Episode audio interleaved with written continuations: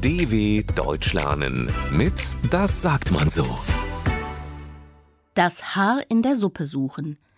Ein Haar in der Suppe? Das möchte doch niemand haben.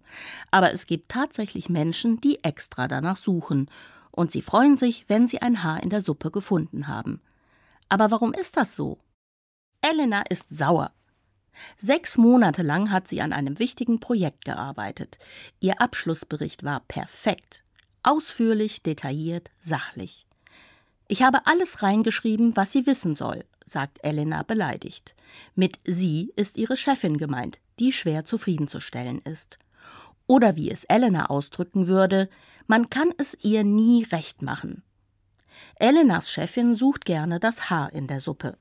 Das heißt natürlich nicht, dass sie jeden Suppenteller nach Haaren durchsucht, sondern dass sie oft das Schlechte hervorhebt und dabei viel Gutes übersieht. Diesmal gefiel ihr die Nummerierung der Seiten in Elenas Bericht nicht. Die Seitenzahlen sollten immer unten rechts stehen. Bitte achten Sie in Zukunft darauf, war ihr einziger Kommentar zu dem Bericht. Elenas Freundin Susanne versucht sie zu trösten. Ärgere dich nicht, Deine Chefin sucht doch immer ein Haar in der Suppe. Sie ist eben besonders kritisch, aber das hat nichts mit dir zu tun. Ich bin mir sicher, sie weiß genau, wie gut du arbeitest. dw.com/das sagt man so.